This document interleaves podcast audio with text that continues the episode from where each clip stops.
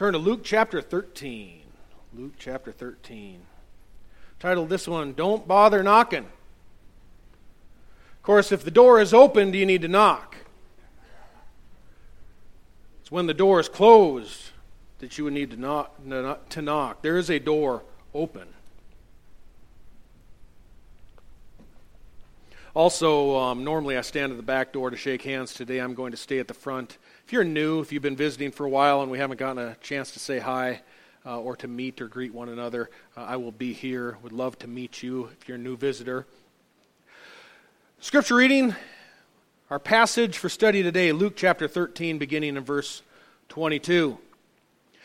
And Jesus was passing through from one city and village to another, teaching and proceeding on his way to Jerusalem. And someone said to him, Lord, are there just a few who are being saved? And Jesus said to them, Strive to enter through the narrow door, for many, I tell you, will seek to enter and will not be able. Once the head of the house gets up and shuts the door, and you begin to stand outside and knock on the door, saying, Lord, open up to us. Then he will answer and say to you, I do not know where you are from. Then you will begin to say, We ate and drank in your presence, and you taught in our streets. And he will say, I tell you, I do not know where you are from. Depart from me, all you evildoers. In that place there will be weeping and gnashing of teeth when you see Abraham and Isaac and Jacob and all the prophets in the kingdom of God but you yourselves be being thrown out. And they will come from the east and west, and from the north and south, and will recline at the table in the, in the kingdom of God. And behold, some are last who will be first, and some are first who will be last. The word of the Lord. Well, since we've been studying Luke and, and, thinking back to chapter 9, especially the verse 51 of chapter 9, we've been observing Jesus. He has been making his pathway to Jerusalem, his journey. And, and that started back in Galilee. He was ministering up there for some months, we know. Uh, that is where the great miracle of the feeding of the 5,000 occurred. It's where Jesus had many disciples, but because of the hard teaching, after the feeding of the 5,000. We learn in the Gospel of John, chapter 6, because of the hard teaching, many quit following him.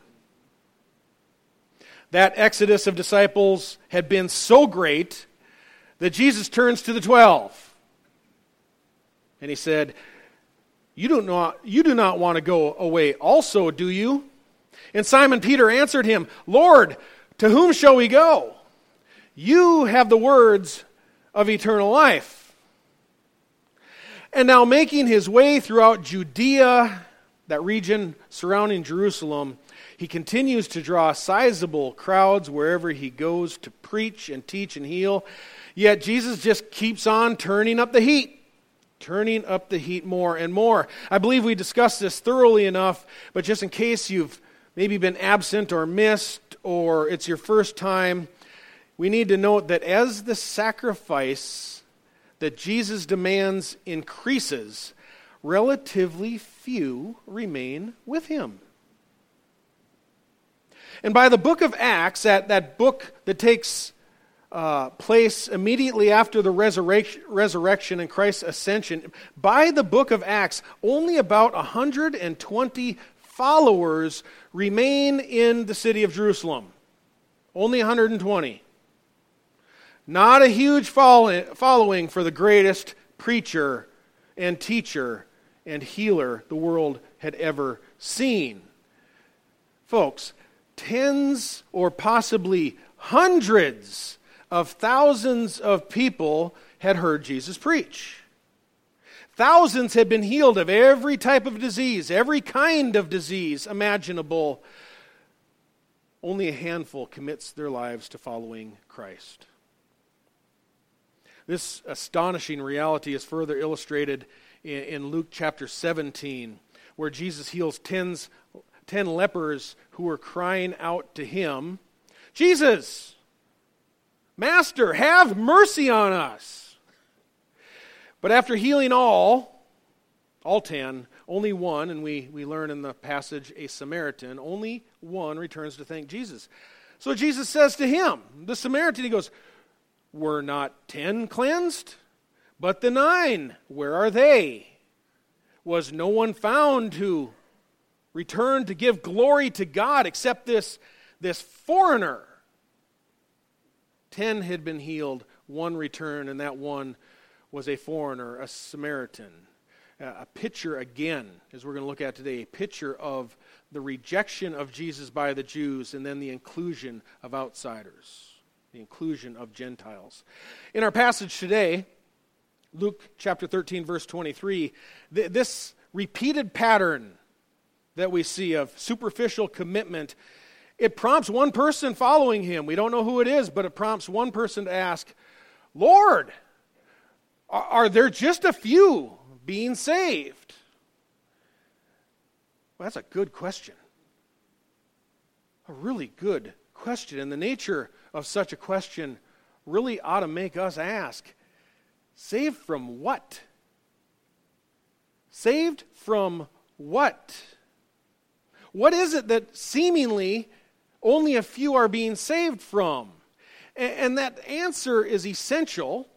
It is essential because it speaks to the very nature of human salvation salvation of souls. So we need to get this answer right. What is it that we need to be concerned about? What do we need to be saved from?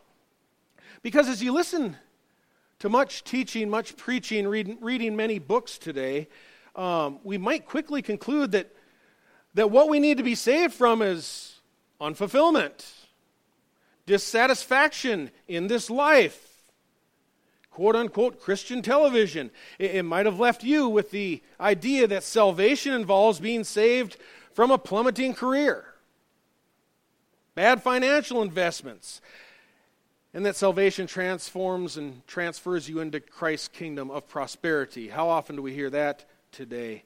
Still, others suggest that we must be saved from a poor self image, a low self esteem.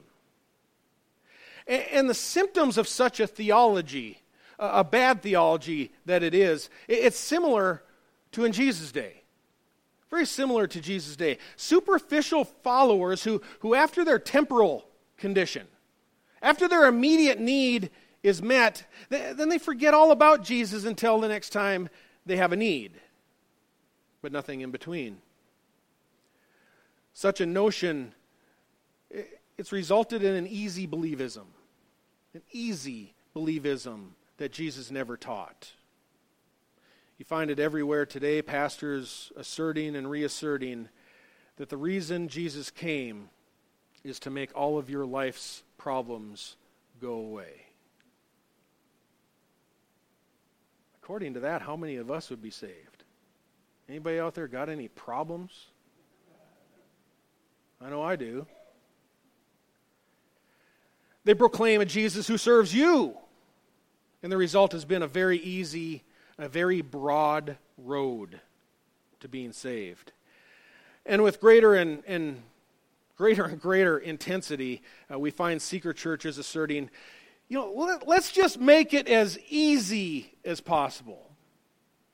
As easy as possible for people to behave Christian or become Christian. Let's make it as easy as possible for people to follow Jesus. No denial of self, no denial of the lusts of the world, no cross to bear on their back, and their large, lighted, flashing signs directing people to a road of being saved that looks nothing like Jesus ever taught. Call it Easy Street. Easy Street to salvation. John MacArthur correctly comments on this, saying that Christ's invitation was radically different from those commonly used today. His message was not that God loves everyone unconditionally and desires to connect with sinners and fulfill all of their personal dreams and ambitions. Nor was Jesus' goal to manipulate people into making a shallow commitment to Him. Jesus' words are sobering, threatening, and frightening enough to produce panic in the heart of a penitent thoughtful soul. He goes also on to say they also serve as a uh, as to banish half-hearted seekers who are unwilling to surrender themselves to the lordship of Christ. The dividing line. Jesus' words were a division. And from what we've observed together intently uh, and repeatedly over the last four chapters of Luke, the road to salvation is it's just much narrower than that. It's narrower. Identifying yourself as a follower of Christ. It requires repentance from sins, a commitment, a heart, at least for evangelism, abandonment of materialism, a selling of possessions, and a concern for the poor. requires a trusting solely in Him.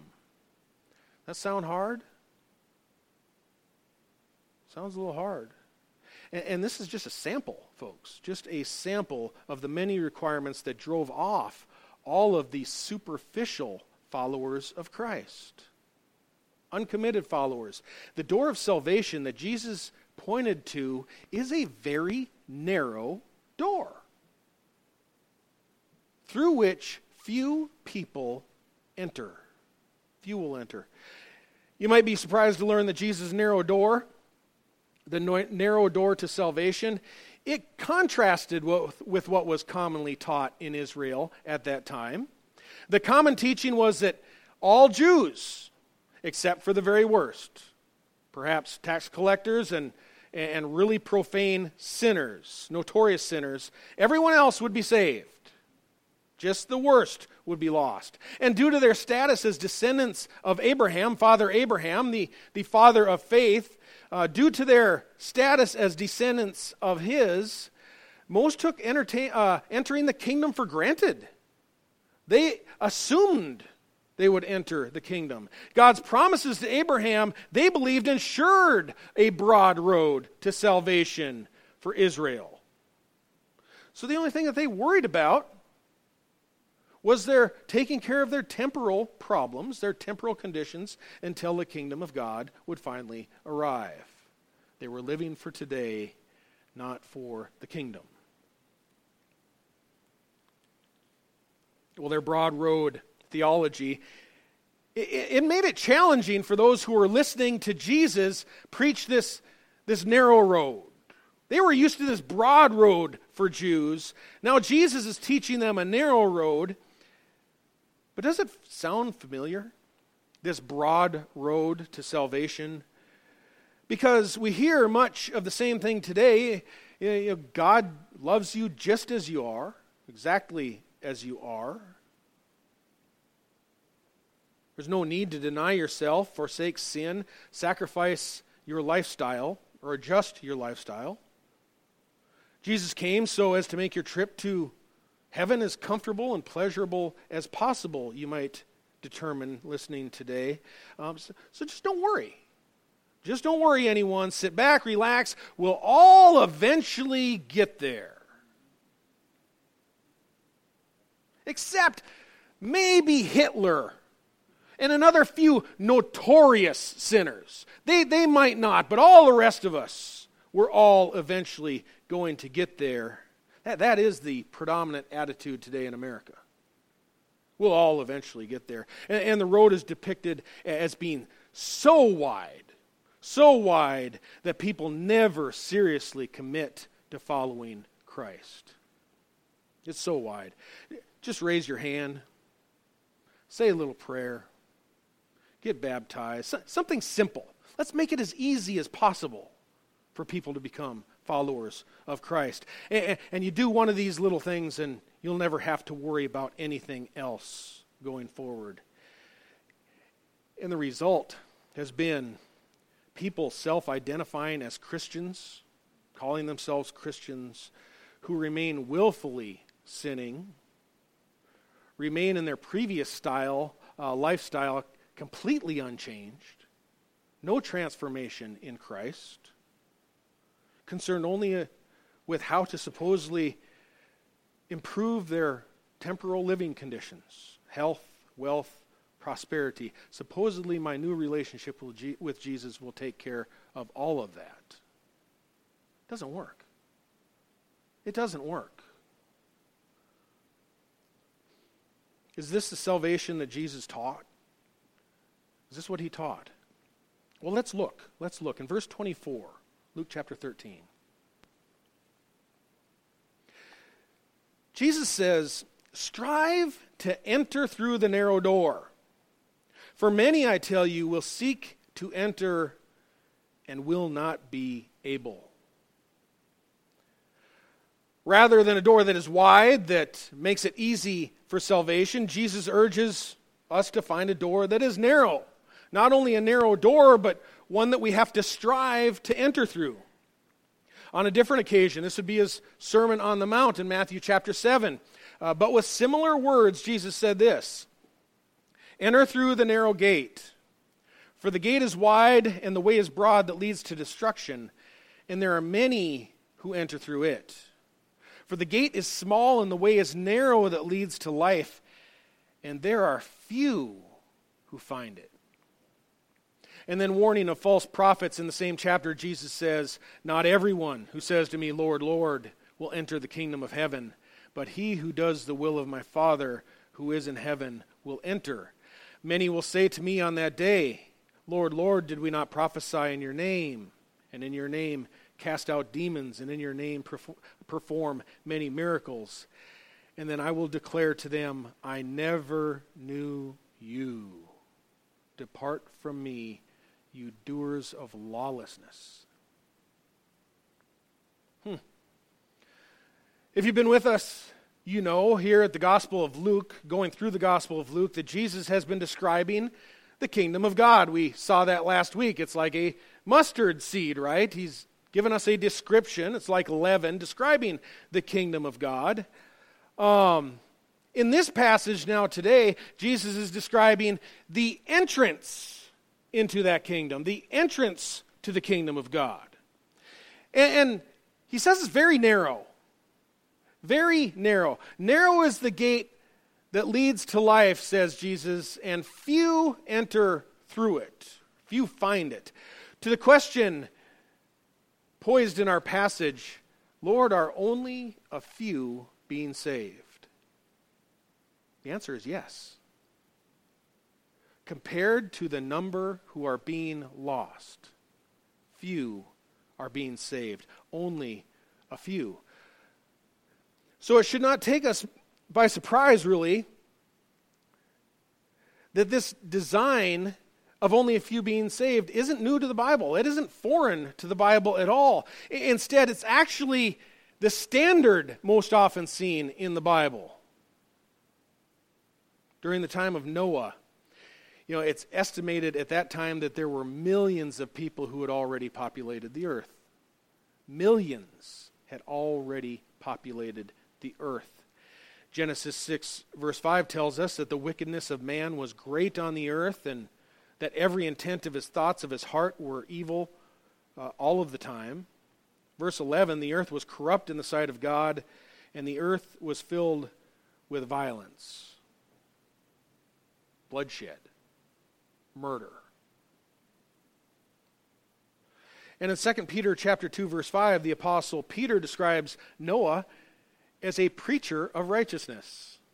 We know him as an ark builder. He was also a preacher of righteousness. Did you know that? So Noah not only obeyed God through building an ark, but while he was doing so, he was preaching to the people around him God's righteousness and that judgment was coming in the form of a flood. He didn't keep it secret. Noah was a preacher. He told others about the flood of judgment. And although the people, people thought Noah was crazy, though they thought he was crazy, do you remember what was built into the side of that ark? What was built on the side? I heard it over here. A door. There was a door on the side of the ark, a door of God's grace built into the side of the ark. One wide enough where two animals of any kind could pass through it, a door. And people were able to watch as Noah and the animals entered two by two. They were able to watch that. Witnessing miracles, by the way, doesn't save you. And, and on that very same day, we are told in Genesis chapter 7, the very same day that judgment came, it came after God had closed the door. How many people entered? Do you remember? Noah and seven others. Yeah. Why didn't anyone else enter? It's because they did not believe that judgment would come. They did not believe that God would judge unrighteousness. They didn't believe it. Then it began to rain. Then it began to rain. And as the waters began to climb, the depth of the waters climbed, and they had never seen it rain before at that time. It was irrigated from the ground, is what we know. It began to rain. Do you think they started knocking on that door? Do you think reality started to set in? That there's actual judgment coming upon sin? But God had already closed the door. And it was too late. Only a few were being saved. The same can be seen with Lot and his daughters. Uh, only three were ultimately rescued from Sodom. Surrounding cities, large populations, only three. The preaching of Isaiah, as Pastor Weiler was teaching last Sunday morning in the Bible Life group, the preaching of Isaiah, the greatest, greatest prophet of his time, great among the prophets, his preaching was only received by a remnant, only a few. And in 1 Kings 19, verse 10, in the day of Elijah, faith was so rare in Israel that he was convinced he was left alone. He wasn't, there was still a remnant in Israel, God told him, but he had seen so little faith, he was convinced that he alone was left. And then, of course, there's a prophet Jeremiah, another great prophet, preached for 40 years in Israel, never saw one convert. Called him the weeping prophet. Hmm. Folks, the door to salvation, the door of salvation, it's always been narrow. It's always been narrow. But at least there's a door. There is a door. And for a little while longer, at least for today, we know the door to that kingdom, to the door to God's kingdom, it's open. The door is open, folks. But it ain't that easy to enter. You, you can't just lollygag in, is what I'm saying. Lackadaisically. Uh, honestly, some have believed that they're just going to lollygag in. Jesus says we have to strive. We have to strive to enter the kingdom. Uh, the Greek word there is agonizomai. It, it means to exert much effort, to, to struggle, to fight, even to the point of agony. The related term, agonia, it's used to describe Jesus as he sweat droplets of blood in the Garden of Gethsemane, agonizing. Agonizing. So, agonizomai uh, describes exerting much effort it's even been translated laboring earnestly when describing the ministry of Epaphras in Colossians chapter 4. Jesus declares that we must labor earnestly in order to pass through the door. Hang with me. Unfortunately, being called to labor or to labor earnestly, that almost sounds heretical to us. Oh, no, stop there. We're saved by grace alone, through faith alone, in Christ alone. Yes, we are. Seems like heresy. That is, until we recognize that over the last several chapters as we've studied Luke, that Jesus has been teaching us that one characteristic of genuine saving faith, the real McCoy, the real deal, one characteristic is that a person of faith in Christ, they labor earnestly. They labor earnestly. We agonize for the kingdom.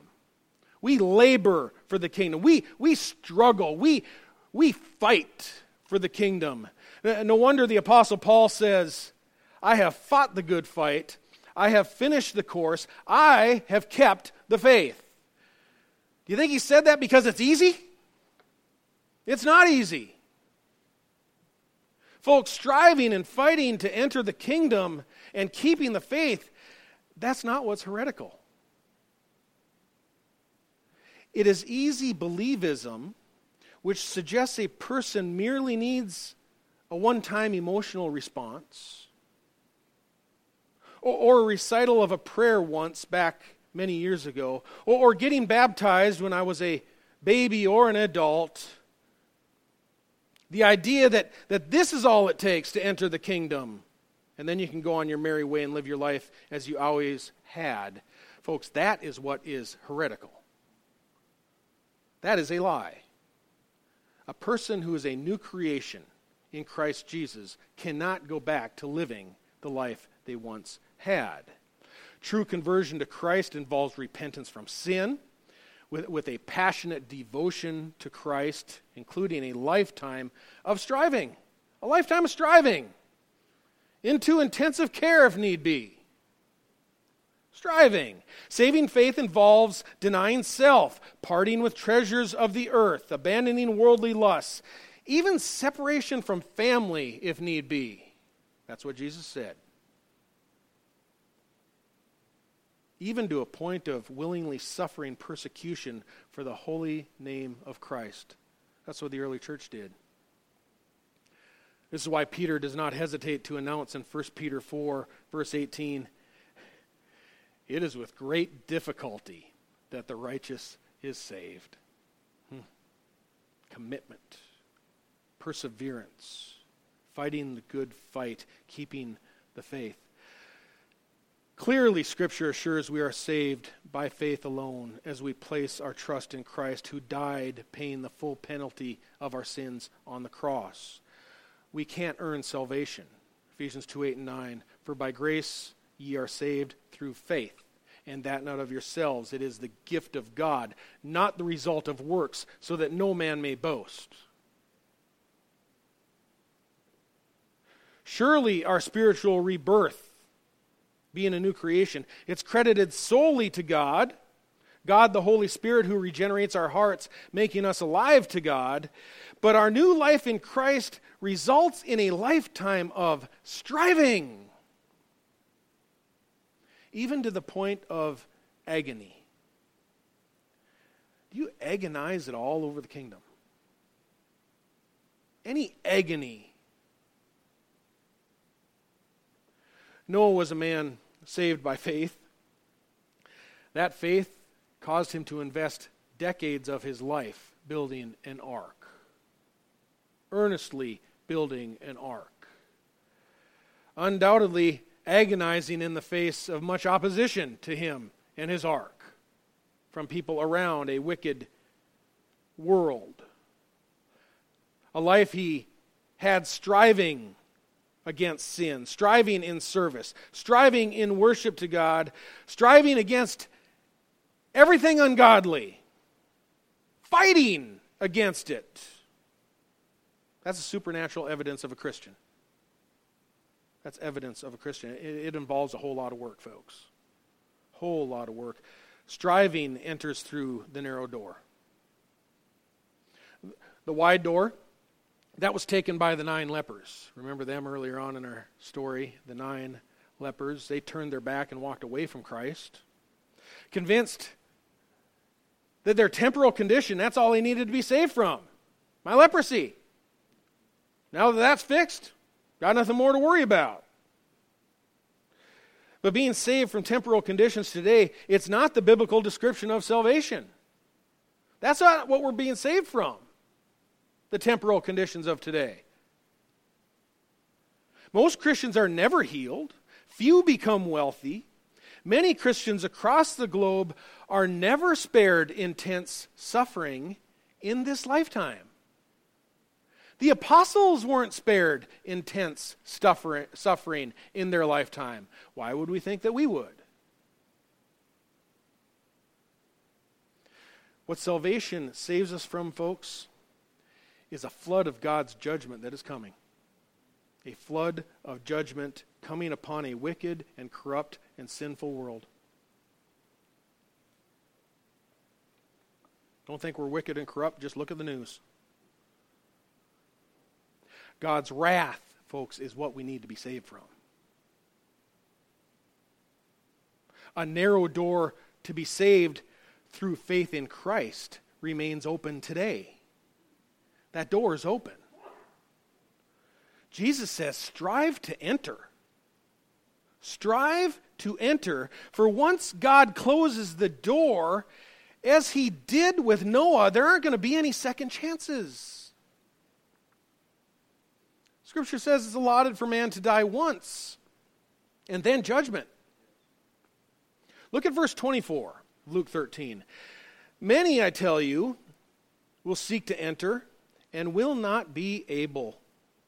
Once the head of the house gets up and shuts the door, and you begin to stand outside and knock on the door, saying, Lord, open up to us, then he will answer and say to you, I do not know where you are from. Hmm, what a sad, sad, horrifying thought. Clearly, th- this doesn't describe people knocking to enter on a closed door today. That's not what it's describing. Rather, it describes those people who don't care about entering today. They don't really care. It also describes people of that same class who didn't want to enter in Jesus' day. They didn't care either. Instead, this passage is describing people who want to enter on the judgment day. They want to wait. That day after the door has already been closed. That day of judgment, Jesus told us in the last chapter, Luke chapter 12, that day will come like a thief. He'll come out of nowhere, and suddenly people are going to find themselves locked out when the flood begins to come. In verse 26, Jesus says, In that day, then you will begin to say, We, oh, we, we ate and drank, we ate and drank in your presence. And you taught in our streets. And, and he will say, I tell you, I do not know where you are from. Depart from me, all you evildoers. Now, in that day, in that day, they finally want to have a relationship with Christ. Hmm. They say, you know, you don't remember us? We, we ate together, we, we drank together, we hung out. You know, we were, we were in the crowd that time you, that you taught by the sea. Remember that, Jesus? We were there. We, we heard you. I don't doubt there are going to be people outside knocking who had sat down to eat at the banquet thrown in Jesus' honor by Levi. There will surely be many knocking who ate of the loaves and of the fish that Christ gave them because they walked away. There will no doubt be many outside knocking who sat and listened to Jesus preach as he preached the Sermon on the Mount. Well, how sad is that going to be? The greatest, arguably the greatest sermon ever given by Jesus. Certainly better than anything you're hearing here. Amen?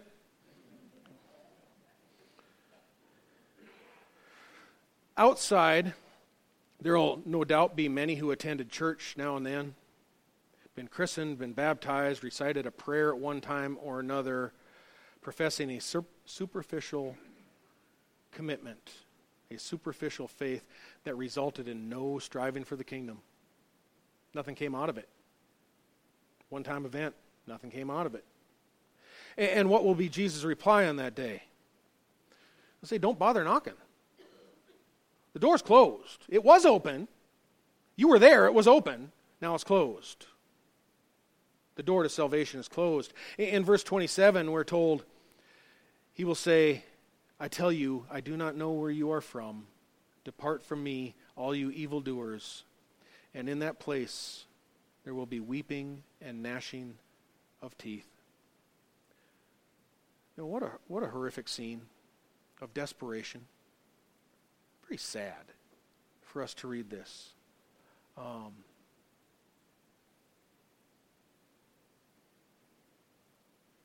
enduring God's wrath for sins when, when you could have trusted in Christ, who died for them on the cross. How sad. God's wrath on sins. That's bad enough. Here it also describes a lament over that lost opportunity. You missed it. The, do- the door was open, and you casually, you casually walked by. You, just walked by. What a complete and utter tragedy. You missed the door because, well, something else must have caught your attention. A much wider door, one with, with big, bold print, a sign saying, Enter here for heaven. A wide door, a broad door, and, and, you saw many people entering through that door.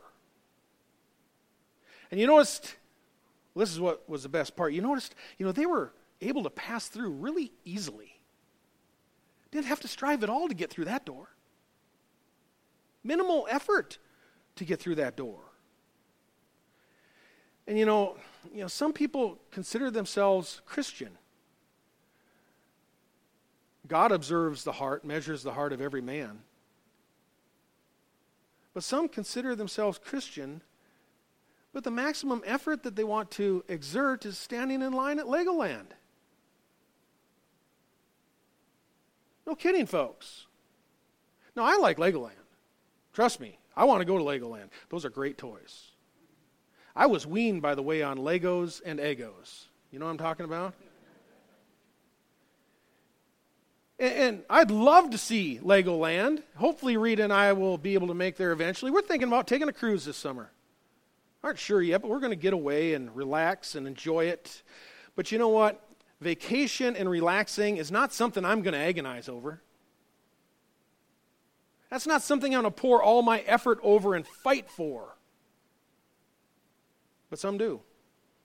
And the notion that, that Christ saved us so that we can just continually be entertained until that he returns, that is a false view of spiritual regeneration. It is. I'm sorry. I'm really sorry, but if you don't get that, your salvation gauge might not be calibrated right. Your needle might not be on true north. Your compass might be off if you don't quite get that. And, and I'm sorry if that offends anyone. I know it's hard. But striving is Jesus' idea. It's not mine. I didn't come up with this.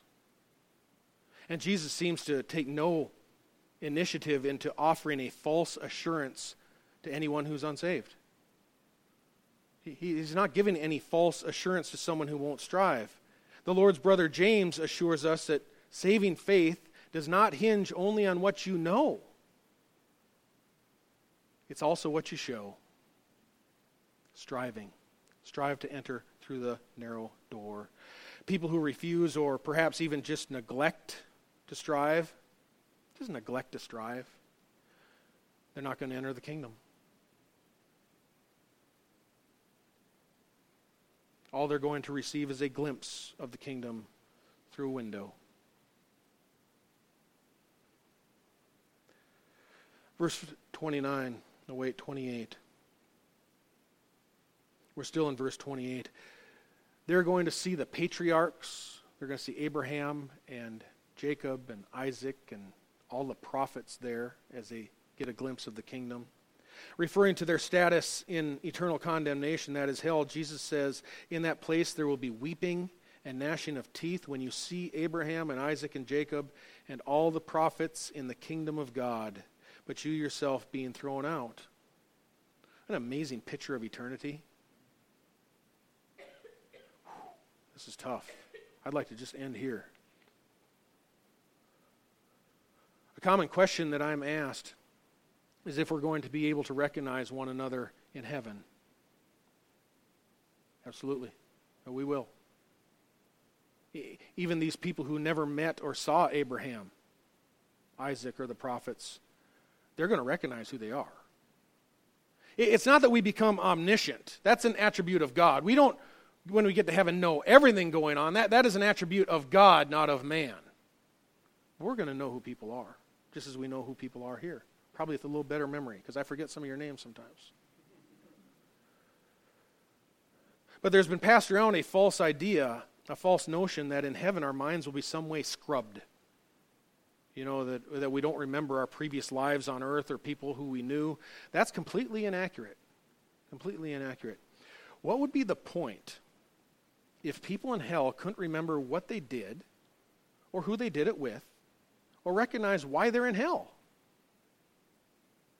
What would be the point for people who are saved to worship Jesus for eternity if they didn't remember the extent of the sin that they were saved from? What would be the point? Comparatively, for believers, our celebration and our worship of Christ in heaven, that'll be intensified by remembering how awful we were. So, how awful we were before we were called to God's grace. Of course, we'll remember our lives previous to conversion, how we turned from sin in order to serve a living God. We'll know that big change that Jesus made in our lives when we accepted Him as Savior and His Holy Spirit came into our lives and changed us. We'll remember that. We'll remember how we served together in the church. We'll remember how we served one another. We'll remember the missions trips that we took and we shared the gospel with people. We'll remember the people that we witnessed to. We're going to remember. That'll be the basis of our reward in heaven as we worship Christ for eternity for what he saved us from. Meanwhile, those who are not in heaven, they're going to be locked out of the kingdom. And they will see all the rest of us entering the kingdom. Now we're in verse 29. But folks, this is where you and I come into the picture. Where you and I come in right now.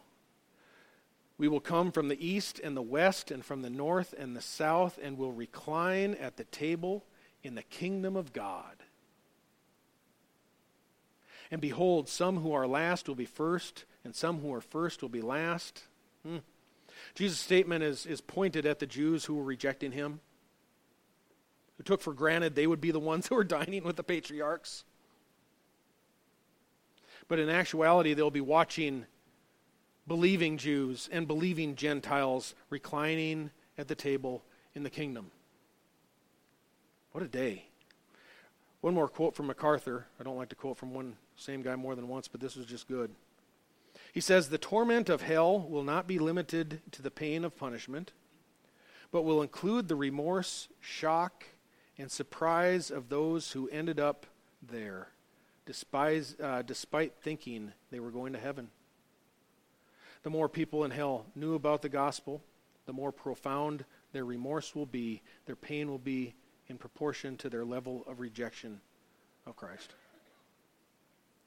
That's consistent with what the Bible has been teaching us. We learned that back in chapter 12, verses 46 to 48. God is so perfectly righteous, so just, that the suffering in hell will be proportional both to the level of offense, the sins that we committed, those who are there, not us because we believed in Christ, and according to the knowledge about Christ which people rejected. Just said we don't want him. Meanwhile, those of us who have entered will be eternally grateful when we see exactly what we have been saved from. This is hard. This is, today I'm glad that we dismissed children, um, the youngest ones, to Children's Church. But just as the account of the rich man and Lazarus, remember the story? Not only will the damned get a glimpse of the glorious kingdom of God, but we who are saved will be reminded with a glimpse of what we were saved from. It isn't particularly pleasant. It's God's word, so I'll show it to you. In the closing chapters of Isaiah, Isaiah chapter 66, we find a picture of worship in the eternal state. When everything has been made new, you'll notice the new heavens and new earth are initiated, accompanied by the worship of all redeemed mankind, redeemed mankind, not all mankind. Isaiah writes, I'll give you a minute to get there. I hear some pages turning. Isaiah the prophet writes, For just as the new heavens and the new earth, which I will make, will endure before me, declares the Lord, so your offspring and your name will endure. And it shall be from new moon to new moon, and from Sabbath to Sabbath, all mankind. Again, that is redeeming. Uh, that is referring to all the redeemed from every tongue and tribe. All mankind will come to bow down before me, says the Lord. Then they will go forth and look on the corpses of the men who have transgressed against me. For their worm will not die, and their fire will not be quenched and they will be an abhorrence to all mankind. This describes the experience of people who did not enter through the narrow door. In Matthew 9, Jesus himself cites this passage, Isaiah 66, for describing hell. A scene recorded also in Ezekiel and Jeremiah, and it is a warning of the penalty for rejecting God and the eternal suffering by fire that will never be quenched. Uh, heaven and hell are both eternal, folks. Uh, there, there is no concept in the Bible of annihilation or when, when people who aren't redeemed die that, that they will just cease to exist. No, that, that's not taught in the Bible. That's false doctrine. And, and I hope this scene from Isaiah 66 scares everybody into the arms of Christ. I really do. I really do. Because judgment is coming. Um, people say, I've heard it said before, you can't scare people into the kingdom. Jesus tried. He tried. And although for us at this time it's disturbing, in some form Isaiah assures us who are saved that we're going to get a glimpse of the suffering in hell. A picture of it, a vision, a glimpse. I don't know exactly what it's going to be a couple years ago, Eric and Mary Yerkes, eh, who they'd never received a, what they felt was a satisfactory explanation of Isaiah 66, called and asked, and they said, Does this mean what I think it means? Yeah, it means what you think it means. And, and their immediate response was, Well, what purpose will that serve? You know, eh, eh, what, what would that do for us in heaven, standing before Christ? And I replied, Our awareness or uh, alertness, if you want to call that, to the suffering in hell will function as a reminder to the elect of exactly what we were saved from. It will enhance worship of Christ immensely. Don't know what the form is going to be, what the extent of it's going to be, but we're going to get a glimpse of what the Savior saved us from. That would only make sense. How much would you how would you be able to understand in heaven if you didn't have some idea of what Christ on the cross spared us from? That's salvation according to Jesus. Does it provide the impression, does it to you, does it give you the impression that, that Jesus came to save us from poor self esteem? No. A low credit score? Boy, the superficial things that you hear. Uh, the mental anguish of being passed over for a job promotion. In the great scheme of things, do we need to be spared from any of that? I can handle that. I can't handle Isaiah 66. I'm going to turn to Christ. I already have. I encourage you to as well. Um, did Jesus come merely so that we could be fulfilled with, with happiness and, and vain world pursuits without any striving? No, not hardly. Not hardly. Jesus came to die for our sins, to spare us from the wrath that is to come. Bottom line. This is why he says, strive to enter through the narrow door. And do it while the kingdom is still open, folks. Please. Please. The door as I close, obviously it's Jesus, probably about that wide. One man, the width of one man. Jesus said in John 10, verse 9, I am the door. If anyone enters through me, he will be saved. What then is the difference between those who enter and those who fail to enter?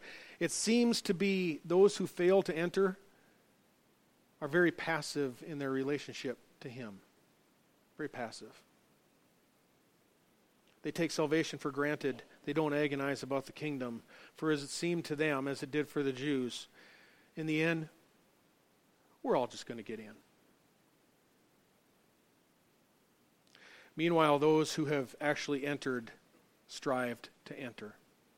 Jesus says, Strive to enter through the narrow door, for many, I tell you, will seek to enter and will not be able.